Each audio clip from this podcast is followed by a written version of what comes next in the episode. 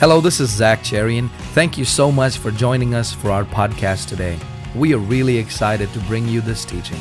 Please open your heart and, if you can, your Bibles and receive this word from the Lord, recorded live at Brazen Grace Fellowship.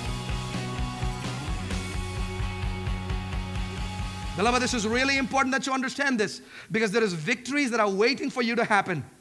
Now watch this. That same worshiping anointing takes him into the, into the, into the room of, of Saul. And here he's actually ministering peace to Saul.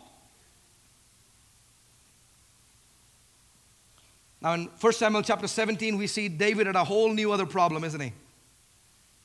Now he goes into the field and he sees his brothers and the armies of Israel hiding behind their tents, not knowing what to do because there was a great big giant Goliath who's about to take them down. David shows up in verse chapter 17 and he says these words For who is this uncircumcised Philistine? Verse 26, 17 26, that he should defy the armies of the living God. The people of Israel knew they were the armies of the living God, right? Of course they did. They knew they were the chosen ones. They knew they were the elected, selected ones. They knew they were the special ones who had covenant. They knew it. And yet, when the enemy came against them, they ran and hid. Why? Because the only thing that gives you a revelation of who you are is not information, it's a revelation that comes from a lifestyle of worship. David shows up and says, Who is this uncircumcised Philistine? The size of the enemy, the size of the attack did not matter. Did not matter. David says, I can take him down. Now, watch this. Verse number 43.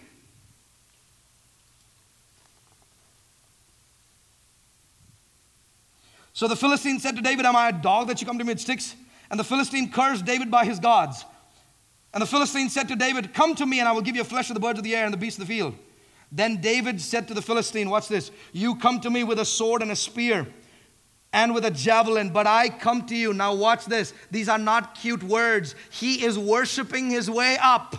He is worshiping his way up. He is using the same weapon he used when he killed the bear and the lion, the same weapon he used when he had to put Saul to sleep. He is worshiping his way up. He's not even speaking to that stupid demon screaming at him. He says, But I come to you in the name of the Lord of hosts, of the God of the armies, whom you have defied. He continues to worship his way up. This day the Lord will deliver you into my hands and they shall know that all the earth may know that there is a God in Israel. You notice how David continues to use his worship into his battle? The same thing that saw him there, the same thing in the field all alone when nobody could recognize him, when nobody acknowledged him. There was no audience except bah. He led worship to a bunch of sheep. When I was a kid, I would sit back in a room, play the guitar, and imagine there were a million angels around me. All right, angels, here we go. I'm not kidding you. I could even feel them around me. You know what? I've done the big crowds now. I still like the angels. when there was nobody to watch him worship, he was there with a bunch of sheep. Your faithfulness when nobody is watching in worship. Your faithfulness when nobody is watching in worship. Can you worship when nobody's watching? Can you worship when no one's looking at you? Can you worship when all you got around you are sheep? And if you know sheep, sheep just plain stupid. I'm not making that up. I mean, anyone who's been with sheep, you know. That's why when Jesus spoke to the disciples, he says, All you like sheep have gone away. Huh? That's not a compliment. They're not very smart animals. And yet, David worshiped when he was alone with sheep. David worshiped when he was alone with sheep, and that same worship that he did there, why? Because he felt the power surge through him, is what brought authenticity to his power when he was with the king in the room of a king, worshiping and worshiping his way. And the demon that was with that king would leave, and that same worship spirit that was with the bear in the field, killing the bears in Saul's bedroom, now is out there in the main field big, before that big battle that stands before him. David didn't change a thing. What gave David the boldness to say, Today I'll take your head down? What gave David the boldness to say? It was his worship, church. It was his worship. Because worship is first and foremost a revelation of who God is. And secondly, when you get a revelation of who God is, God releases a revelation of who you are. Your revelation of God is incomplete without you realizing that you are complete in Him. Your revelation of God, your worship of God is incomplete. If it's all about, oh God, I just want to worship you, I just want to worship you, you've got to learn the art of saying, I'm going to sit in your presence. David would write these words that I believe came from his wilderness shepherding days. He says, Be still, my soul, and know, be still. He leads me beside quiet waters, He restores my soul. There was something about stillness. There was something about receiving. There was something about being still and receiving that brings a power in your life. You want to know why you freak out every time an attack comes against you? Because you haven't been in the secret place. Those that live in the secret place, he that dwells in the secret place of the Most High, shall abide under the shadow of the Almighty. David knew, I will say of the Lord, He is my God. Goliath, you're nothing. You're nothing. You're nothing. Why? Because your eye is not on the enemy, it's not on the doctor's report, it's not on what the boss is saying. Your eye is on none of those things. Your eye is on God no matter what. My eye is fixed on Jesus. I will worship my way there, I will worship my way here, and I'm going to keep worshiping my way. When the ark of the Lord was being brought into Jerusalem, David goes out there, the Bible says, wearing a, a thin ephod. That's a very, very thin cloth not a very becoming dress for a king. When did David learn to wear light and dance? You want to know where he learned that?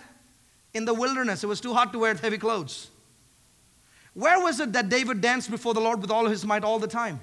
It was with a bunch of sheep. David didn't just suddenly get the Holy Ghost and do the David dance. You know the David dance? I don't know who taught us that. That's the worst dance ever. Are you listening to me today? Who taught David that when the presence of God was coming in, I will dance before the Lord with all my might? What was it that didn't hold David back? I will be even more undignified than this. While Michal or Michael, or however you say her name, Saul's daughter that he married, sat in the windows and looked down and says, Is this any way a king behaves? My daddy's king and he never did this. You need to learn a few things from my daddy. No, honey.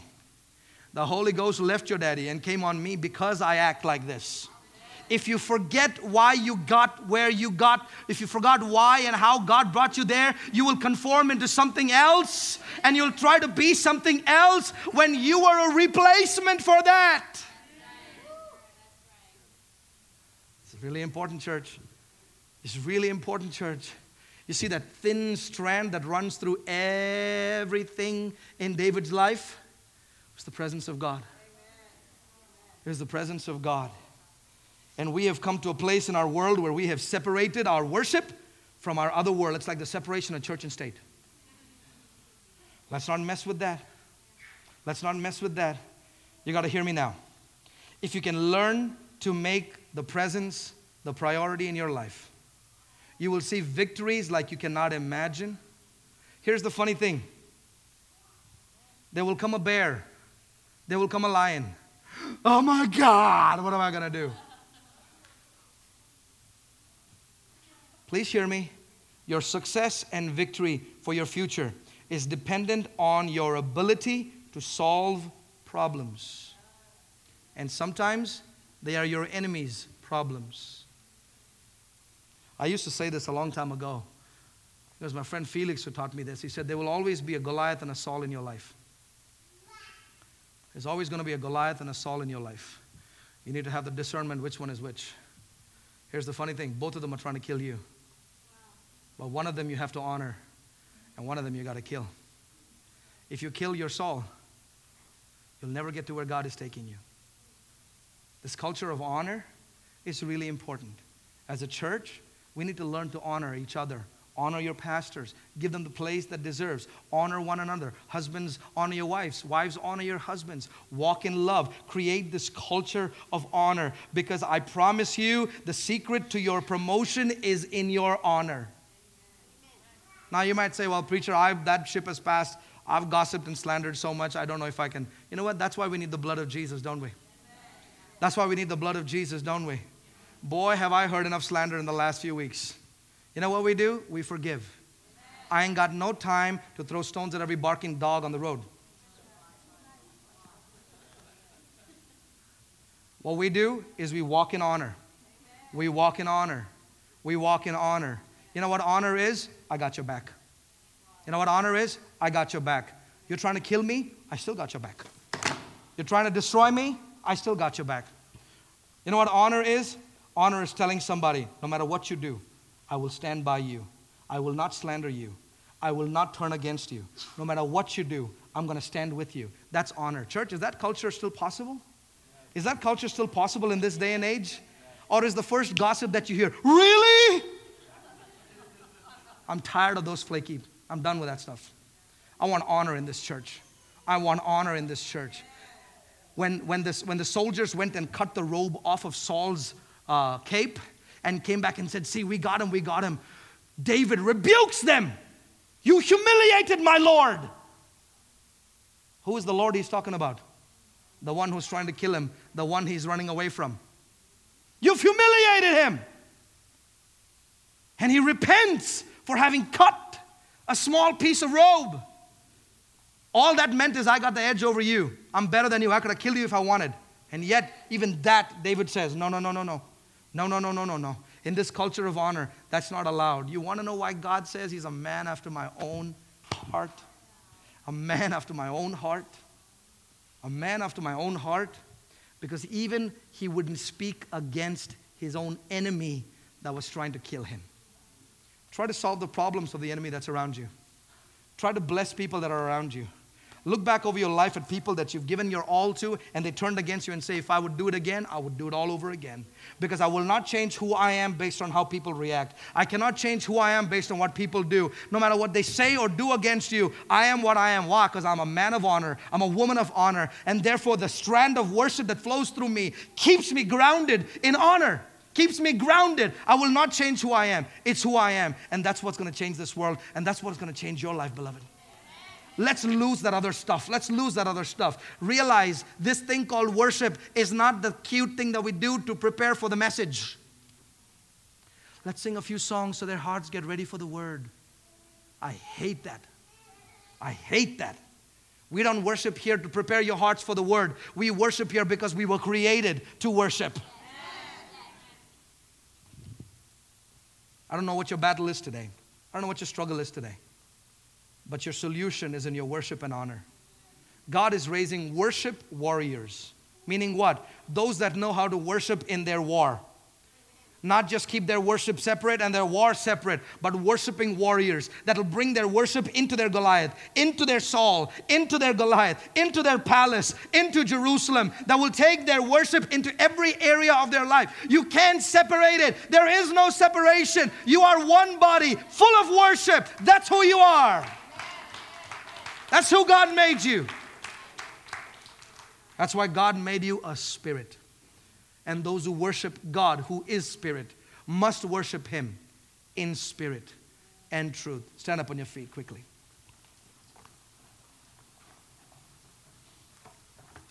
Father God, we worship you.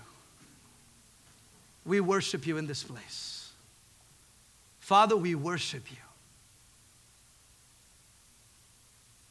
I pray right now, God, that this word this word would bear fruit in every life. There are many in this room that are going through a battle, that are going through struggles, that are going through fights. They're looking at the future and they have no idea what the future holds.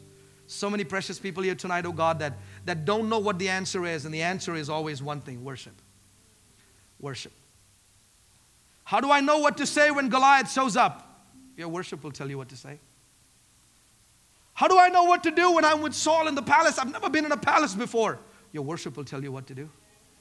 Don't change who you are just because you showed up in a palace. Don't change who you are just because you showed up in a palace. Don't change who you are just because you came before that nasty Goliath. Worship your way in, worship your way out. Worship is your answer. Whatever you are going through today, your worship is your answer. And Brazen Grace, this is a church where we worship not just on Sundays. You hear me? We don't want us to sit here and not know what to do. A real man, King David, danced undignified. Greg said something to me last week.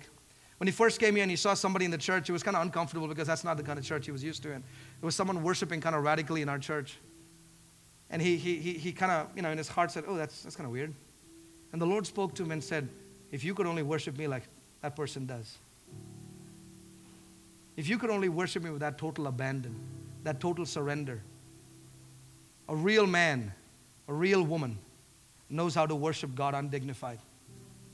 You know what that's saying? My pride is not more important than you, God. My pride is not more important than you, God. You are more than my pride, my shame, what people think. You are more than that to me. I'm going to give you 30 seconds to just worship Him right now. Would you do that? 30 seconds, worship Him. Would you do that?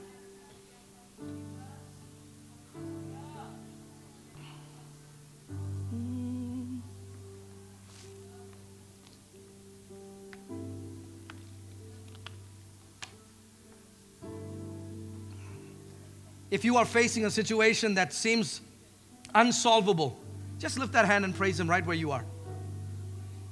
If you are facing a situation in your marriage, in your job, in your finances, maybe it's your children, whatever you are looking for, would you worship Him?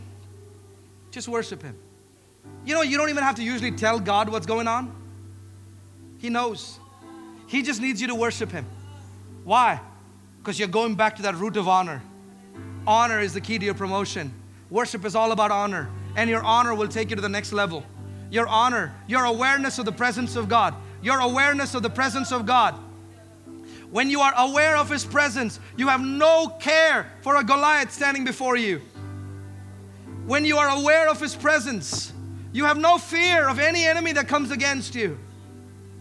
When you are aware of Jesus, Turn your eyes upon Jesus.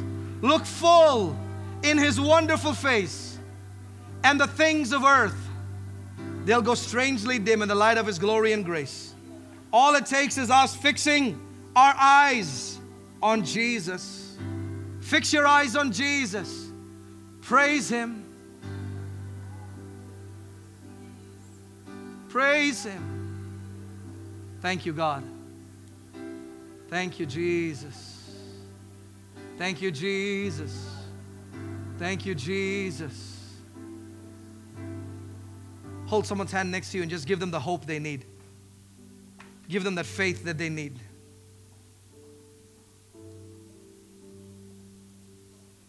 They may be feeling alone, but give them that hope with your hand.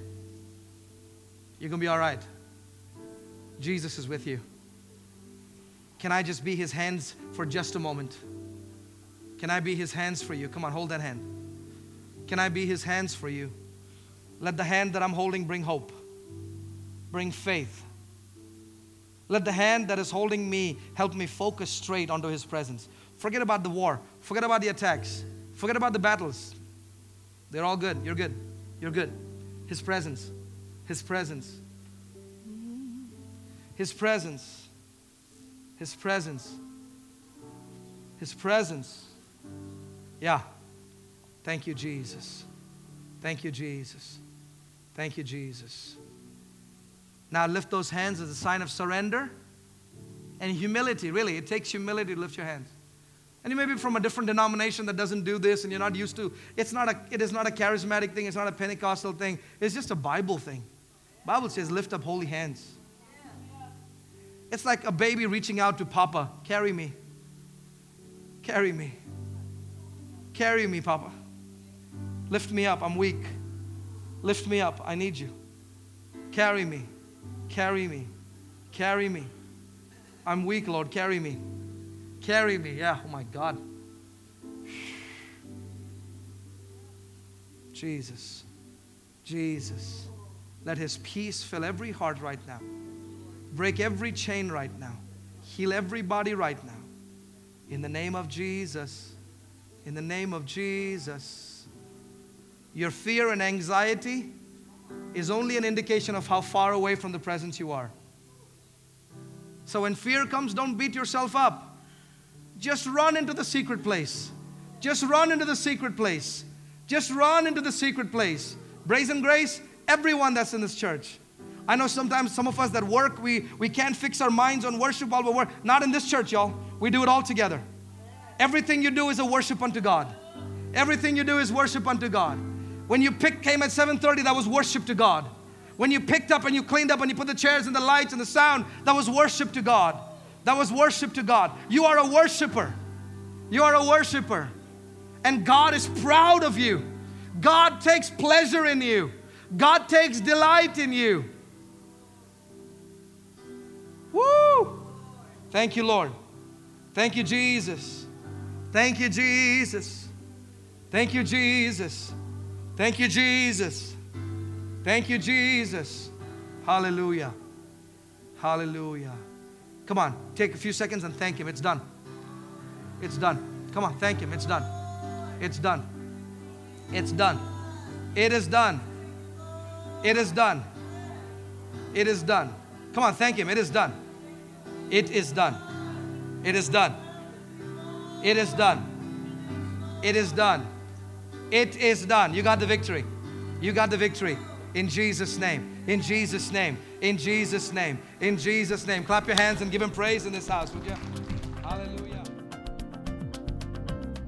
If you would like to receive Jesus as your Lord and Savior, you can repeat this simple prayer with me right now, wherever you are.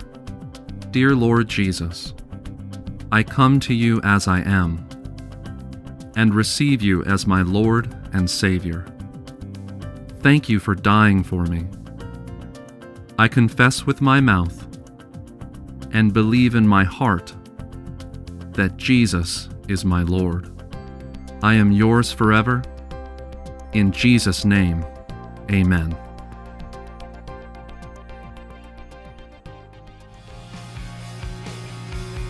Thank you for joining us today for this teaching. We would love to hear from you. You can write us at ZCIM P.O. Box 592675, San Antonio, Texas 78259.